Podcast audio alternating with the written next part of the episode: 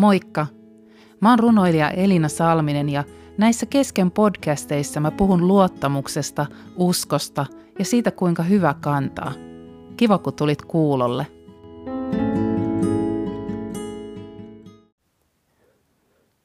Tässä podcastissa mä ajattelin puhua viimeisiä sanoja. Tämän vuoden viimeisiä sanoja, koska mä ajattelin, että tämä on tämän vuoden viimeinen podcast. Ja myös Jeesuksen viimeisiä sanoja, joita löytyy Johanneksen evankelmista muun muassa. Tässä loppuvuonnahan mä oon käsitellyt noita Jeesuksen minä olen lauseita, jotka on löytynyt myös sieltä Johanneksen evankelmista. Ja yksi semmoinen keskeinen lause on kuitenkin jäänyt pyörimään mun päähän, jonka mä haluaisin vielä jättää sulle ikään kuin marinoitumaan tähän vuoden vaihteeseen ja tähän joulun aikaan myös. Se löytyy Johanneksen evankelmin 14. luvusta, jakeesta 27.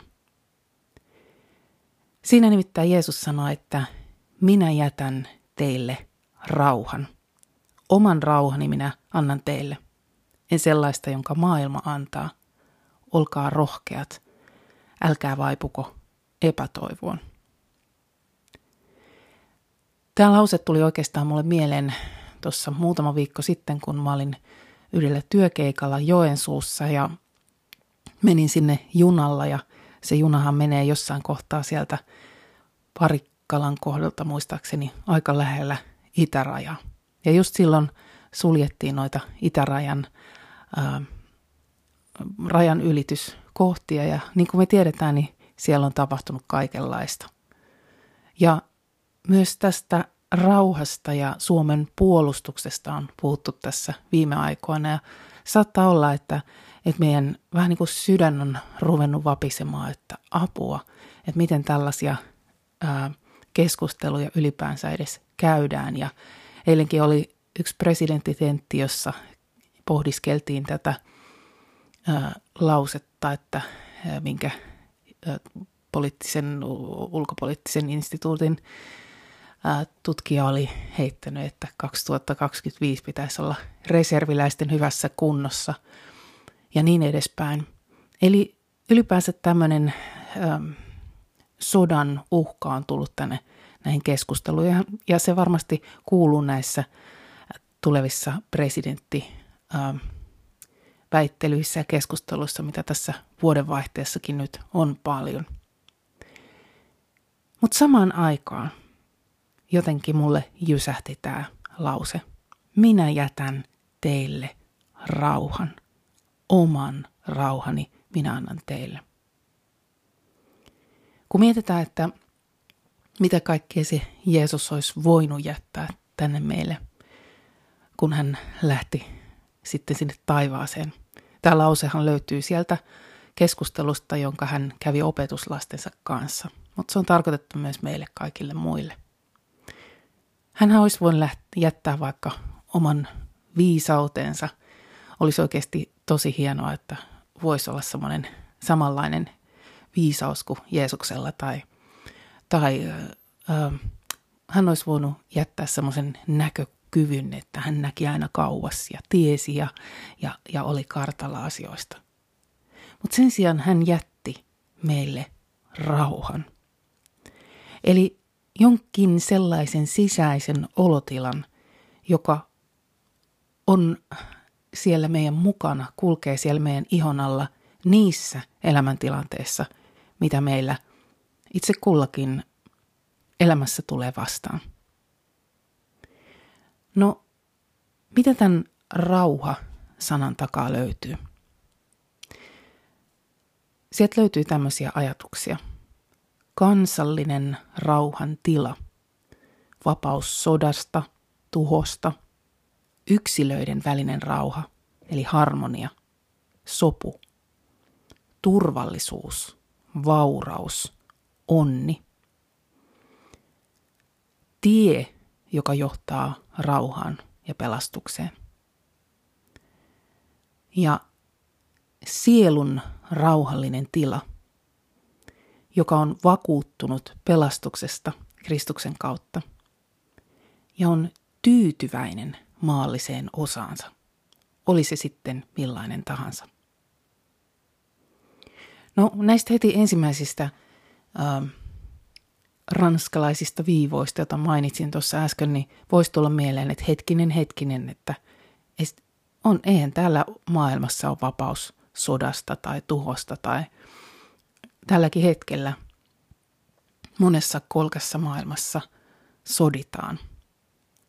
Ja ikä, ikävä kyllä, tämäkään ei lupaa sitä sellaista, että hei, teille tulee olemaan rauha ainiasti täällä teidän rajojen sisäpuolella.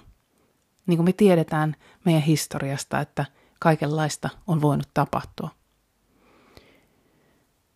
Mutta tämä paikka lupaa nimenomaan sen sisäisen rauhan niissä olosuhteissa, minkä keskellä me eletään. Ja mun mielestä toi on aika hieno toi tyytyväisyys maalliseen osaansa. Eli jotenkin se semmoinen, että hetkinen, mulla on nyt tällainen tilanne tällä hetkellä ja mä voin kokea näissä raameissa ikään kuin sitä rauhaa. Ja tämä rauha liittyy siihen tähän, tähän hetkeen, mitä me nyt eletään. Se rauha jotenkin kiskasee meidät sellaisista liian kauas tulevaisuuteen menevistä ajatuksista tähän hetkeen.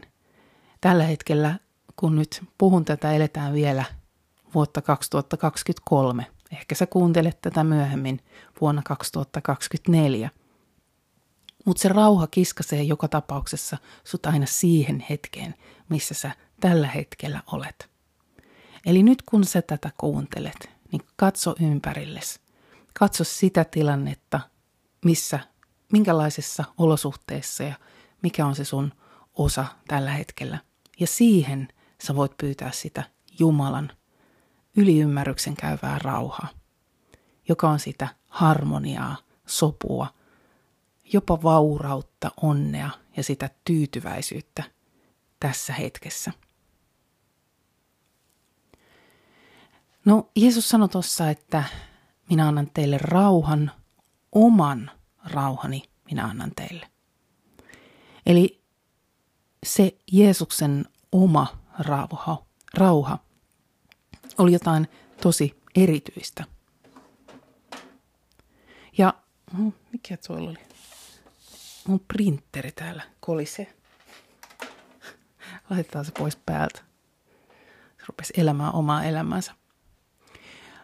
Ää, kun Jeesus puhuu, että hän antaa oman rauhan, ää, niin Jeesuksen yksi nimi, josta mä oon jossain podcasteissa aikaisemminkin puhunut, joka ilmoitettiin siellä Jesajan kirjassa jo ennen Jeesuksen syntymää, oli, että hän on rauhan ruhtinas. Eli hän on jotenkin se, joka hallitsee rauhaa, rauhan ruhtinas – No ruhtinashan on tämmöinen aatelisarvo, joka annetaan ylhäisille ihmisille. Me oltiin viime kesänä sillä meidän ää, kesäreissulla käymässä myös Monakossa, jossa hallitsee Monakon ruhtinas Albert toinen.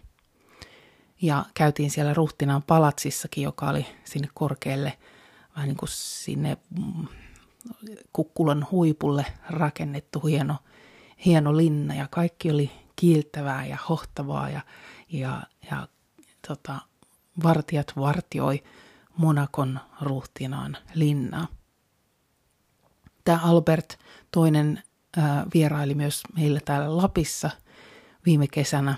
Hän kävi Rovaniemelle ja Sallassa ää, seurueineen ja, ja niiden ideana oli se, että he edisti ympäristön suojelua ja ilmastonmuutostutkimusta ja ja, ja tämän Albertin joku tämmöinen säätiö haluaa tota, toimia erityisesti Välimeren alueella ja Napa-alueella ja kehittyneissä ää, maissa ja, ja edistää tämmöisiä luonnonsuojelullisia asioita. Mutta ajattelepa, että Jeesus rauhanruhtinaana, hänen tehtävänsä on nimenomaan edistää rauhan asioita – kun hän vierailee sun luona ja sun kodissa, ää, niin hän tulee aina rauhan kanssa. Hänellä on niin kuin rauhalliset aikeet ja rauhalliset asiat. Hän haluaa tuoda sun ajatuksiin, sun mieleen, sinne sun elinpiiriin sitä rauhaa. Hän haluaa edistää rauhan asiaa. Ja nimenomaan Jeesus sanoi, että hänen oma rauha on jotain sellaista, mitä maailma ää, ei anna. Oman rauhani minä annan teille, en sellaista, jonka maailma antaa.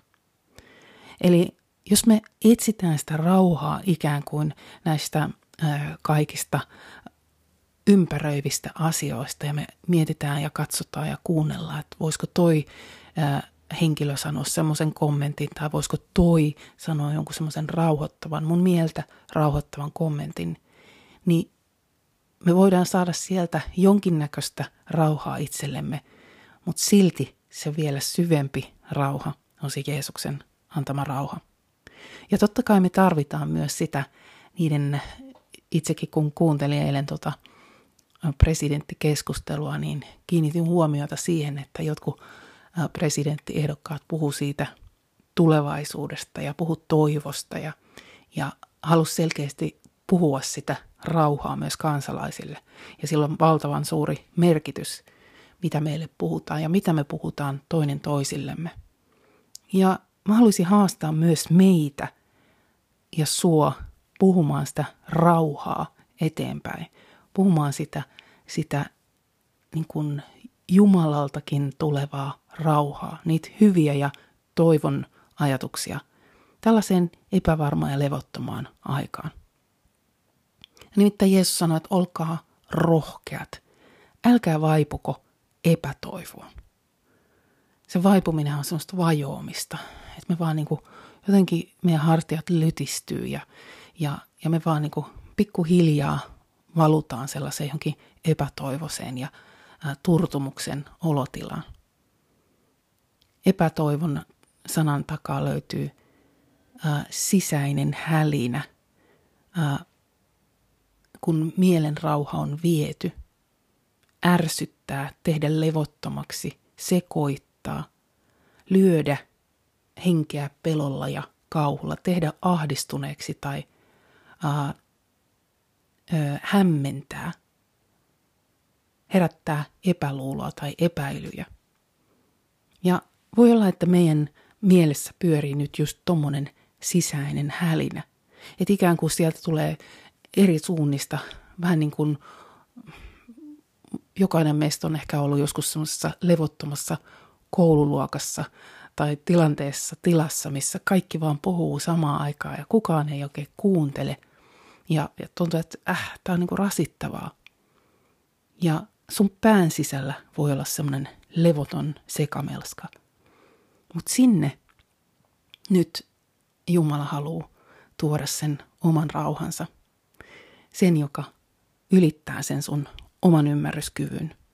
Ja vaan niin kuin laskee siihen vähän niin kuin peiton, että hei, että mä haluan antaa sulle mun oman rauhan.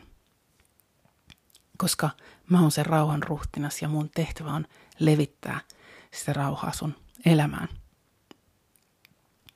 No, tämän ää, paikan lisäksi mä haluaisin ää, kääntää meidän katseen myös siihen edelliseen jakeeseen, koska myös tämä on mua jotenkin tänä syksynä puhutellut.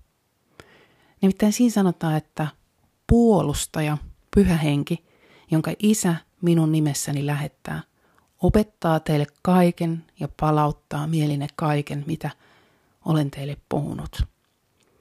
Eli Jeesus sanoi, että kun hän lähtee, niin hän jättää meille oman rauhan, rauhansa ja hän ää, lähettää sitten sieltä taivaasta pyhän hengen.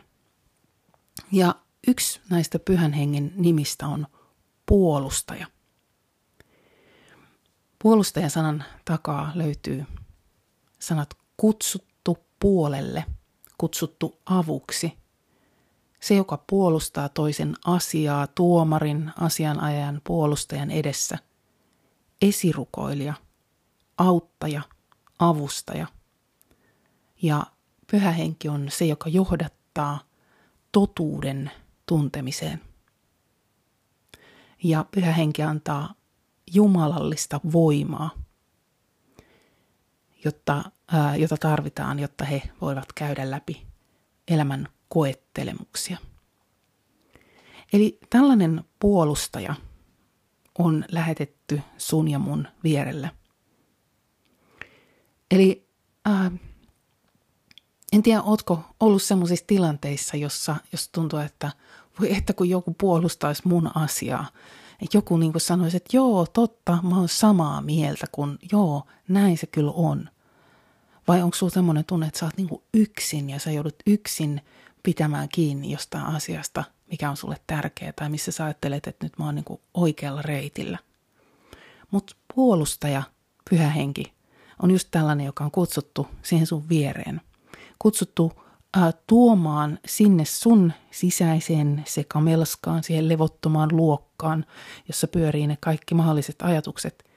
Niin hän vähän tulee niin kuin, nyt tulee niin, kuin niin huonoja vertauksia, mutta vähän niin kuin semmoinen tosi karismaattinen kouluavustaja tulisi sinne, sinne luokkaan tai opettaja. Ehkä opettaja mieluummin, koska tässä puhutaan opettamisesta. Se tulee ja se vaan hiljenee se, se sisäinen sekamelska. Koska tämän pyhän hengen tehtävä on opettaa ja palauttaa mieliin. Kaksi tehtävää tässä paikassa mainitaan. No pyhä henki tekee paljon muutakin, mutta tässä mainitaan kaksi aika kiinnostavaa paikkaa. Opettaa teille kaiken. Eli todellakin hän on ehkä se opettaja. Semmoinen vanhanaikainen oikein karismaattinen opettaja.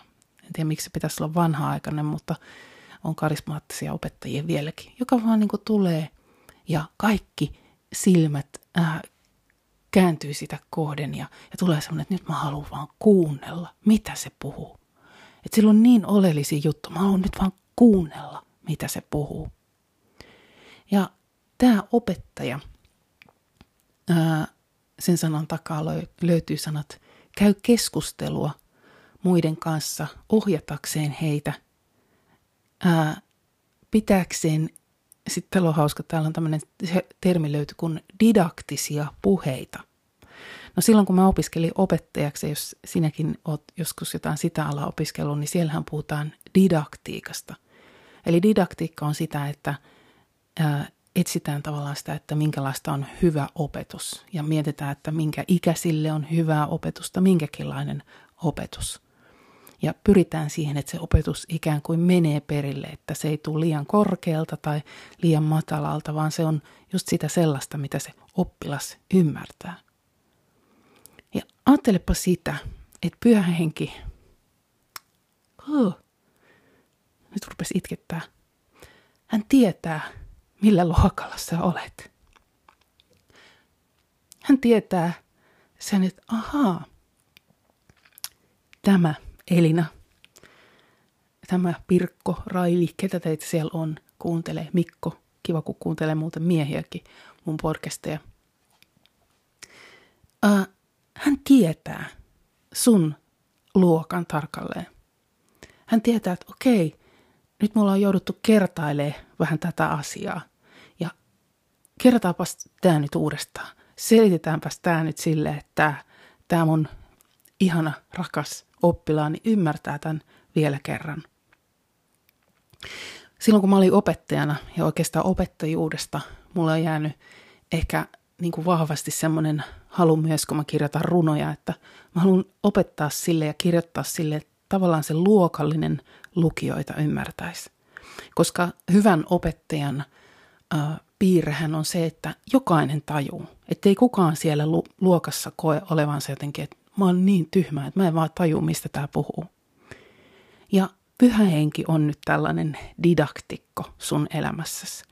Hän haluaa ja hän opettaa silleen, että sä tajuut. Myös nämä raamatun jutut.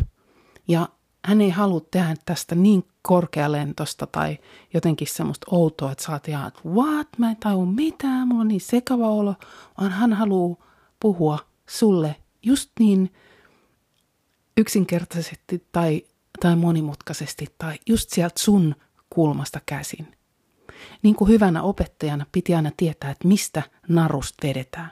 Jos oli vähän levottomampi kaveri, niin sit piti ehkä opettaa vähän eri tavalla. Sitten kun katsoi, että hei nyt nämä meinaa nukahtaa, niin sit piti tehdä joku jekku. Ja ehkä pyhä henki on tällainen opettaja, joka, joka haluaa kohdata sua just siellä sun elämäntilanteessa. Eli oppa tarkkana tässä tulevinakin päivinä, että hetkinen, että onko tämä nyt sitä pyhän hengen tapaa opettaa just mulle. Ja se voi olla, ja se todennäköisesti onkin, vähän erilaista kuin sille sun kaverille, koska Jumala puhuu aina meidän sydämen kieltä. No, pyhä henki myös ää, ää, palauttaa mieliin kaiken, mitä on meille puhunut. Ja se onkin tosi kiva juttu, että mieliin palautuu aina, aina asioita, kun tuntuu välillä, että tämä oma tietokone on niin, kuin niin täynnä, että, että se pitäisi jotenkin äh, vetää tyhjäksi koko koneisto, että sinne mahtuisi edes ylipäänsä mitään. Mutta sä oot ehkä huomannut myös sen, että joskus ihan hassuissa tilanteissa sä rupeat vaikka laulamaan jotain laulua, jotain vaikka vanhaa laulua. Aa, mistä tämä tulee? Mistä mulle tuli tällaiset sanat? Miten mä muistaisin tämän mieleen? Joskus se voi olla, että se rohkaisee just sua siinä kohdassa, missä sä oot. Tai sulle tulee mieleen joku, joku lause, voi olla vaikka raamatun lause tai joku kohtaaminen tai, tai joku, joku juttu vaan, joka antaakin sulle semmoisen jotenkin pienen rohkaisun, että haa, okei, mennäänpäs taas vähän eteenpäin. Ja tämä on tämä pyhän hengen tapa. Hän palauttaa meidän mieliin niitä asioita, mitä – mitä me ollaan opittu ja mitä Jumala on meille opettanut, mitä me ollaan ehkä raamatusta luettu tai vaikka pyhäkoulussa joskus oltu kauan, kauan, kauan sitten. Ja senkin mä oon huomannut, että joskus äh, ikään kuin tuntuu, että mieleen muistuu jotain ihan toisia asioita samaan aikaan, kun mä olin tuossa äh, viime viikolla lenkillä ja kuuntelin, mä kuuntelen paljon tuolta Amerikasta äh, erilaisia puheita – kuuntelin englanniksi yhtä saarnaa. Ja samaan aikaan, kun mä kuuntelin sitä saarnaa, niin mä huomasin, että mun jotenkin omassa mielessä ää, kuuluu niin kuin ihan toinen saarna. Että joku sana sieltä tai joku lause lähtikin muistuttamaan mua ja, ja mulle niin kuin tavallaan ihan muut asiat alkoikin puhuttelemaan ja puhumaan ja, ja tuntui, että Jumala piti mulla niin kuin vähän niin kuin toisen saarnan. Ja voi olla, että säkin kuuntelet vaikka mun podcastia, joku sivulause yhtäkkiä viekin sun ajatuksen jonkin muualle ja, ja Jumala pitääkin sulle siitä ihan toisenlaisen oppitunnin. Tai se pyhä henki, joka opettaa, joka on se taitava didaktikko. Se voi olla, se nostaa alleviivaa keltaisella yliviivaa jonkun asian, että hei, tämä on se kohta, kiinnitä tähän huomiota. Ja sen takia se on mahtavaa että Jumalan pyhä henki pystyy tekemään niin paljon enemmän kuin me itse koskaan pystytään. Ja tässäkin kun tekee vaan näitä tavallisia podcasteja, puhelee omassa työhuoneessa printerin kolistellassa vieressä, niin voi tietää sen, että tämä on nyt semmoinen niin opetusharjoittelijan puhe, ää, taas tuodaan tämä luokkavertaus jostain syystä, mutta se niin kuin täydellinen didaktikko – sitten puhuu sulle sen asian, mikä, mikä, mikä just sun pitää tästä oppia. Eli Jumala siis, tai Jumalan pyhä henki, puolustaja, opettaa meille kaiken ja palauttaa mieliin kaiken, mitä, mitä hän on meille puhunut. Um, Tämä Johanneksen evankeliumi on siinä määrin jotenkin kolahtanut mulle tässä syksyn aikana, että kun tämä on nyt viimeinen podcasti tänä vuonna, niin mulla on kuitenkin tekeillä tuohon tammikuun alkuun semmoinen 21 päivän sarja, josta nyt haluan teille kertoa tämmöisen ennakkotiedon. Eli mulla on ollut aina tuossa tammikuussa tapana, että mä otan semmoisen kolmen viikon sometauon kokonaan ja mä haastan sua tekemään sen saman tai ottamaan vaikka sitten kaikille se some ei ole niin ää, koukuttava tai jotenkin aikaa vievä kuin mulle, joten ää, ei kannata ehkä jäädä siihen jumiin.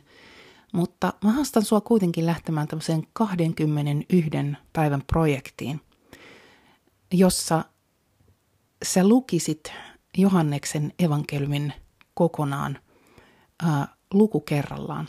Nimittäin siinä sattuu olemaan 21 lukua.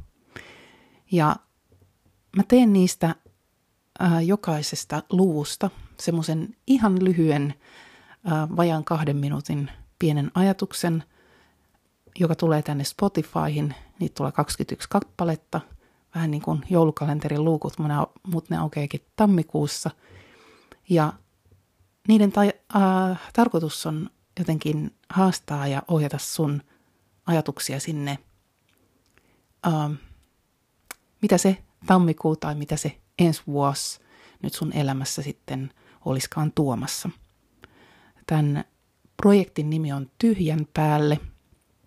Ja mä vielä itsekin vähän kuljen nyt tyhjän päälle ja katson, että mitäköhän mä sieltä löydän ää, niihin tosi tosi lyhyisiin pieniin ikään kuin maistiaisiin, mutta ne kulkee joka tapauksessa Johanneksen evankelin mukana. Eli jos haluat lähteä tähän mukaan, niin nämä löytyy sitten Spotifysta ja sitten mun nettisivulta silloin tammikuun alussa. Ja toinen juttu, mikä mun pitää sanoa tässä kohtaa vielä, kun on vuoden viimeinen podcast, että olen tehnyt yhden selvän virheen tänä vuonna, vain yhden. Nimittäin tota, tämä on, ää, tyttäreni huomasi sen sinne Keven askein, askelin kirjassa, jossa on se näin voit lukea raamattua joka päivä juttu, niin sielläpä oli tietysti virhe, koska olen Elina ja olen virheiden mestari. Ja ää, sinänsä tässä ei ole mitään kauhean vaarallista, ää, jos olet laittanut vaikka postit-laput sinne sun raamattuun näiden ää, ohjeiden mukaan, jotka löytyy sieltä keveen askelin kirjasta, niin sä tulet joka tapauksessa lukemaan kuitenkin koko raamattua, mutta tuossa keskiviikossa pitäisi lukea, että ensimmäinen Mooseksen kirja viiva toinen kuningasten kirja. Nyt siinä lukee Job, jonka takia tuohon tulee tuohon keskiviikkoon vähän turhan pitkä pätkä – ja, ja se menee vähän väärin, mutta jos olet laittanut jo lappuset noinkin, niin mikään ei silti sinänsä mene pieleen, sä luet sitä raamattua ja kaikki kirjat tulee luettua. Mutta tällainen virhe pitää nostaa käsi virheen merkiksi. Mutta mä haluan nyt äh, vuoden 2023 viimeisessä podcastissa toivottaa sulle oikein rauhallista loppuvuotta.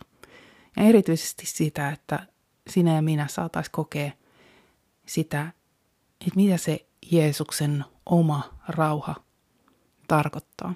Mitä se on se semmoinen rauha, jota se rauhan ruhtinas tuli tänne maailmaan ja myös sinne sun kotiin tuomaan.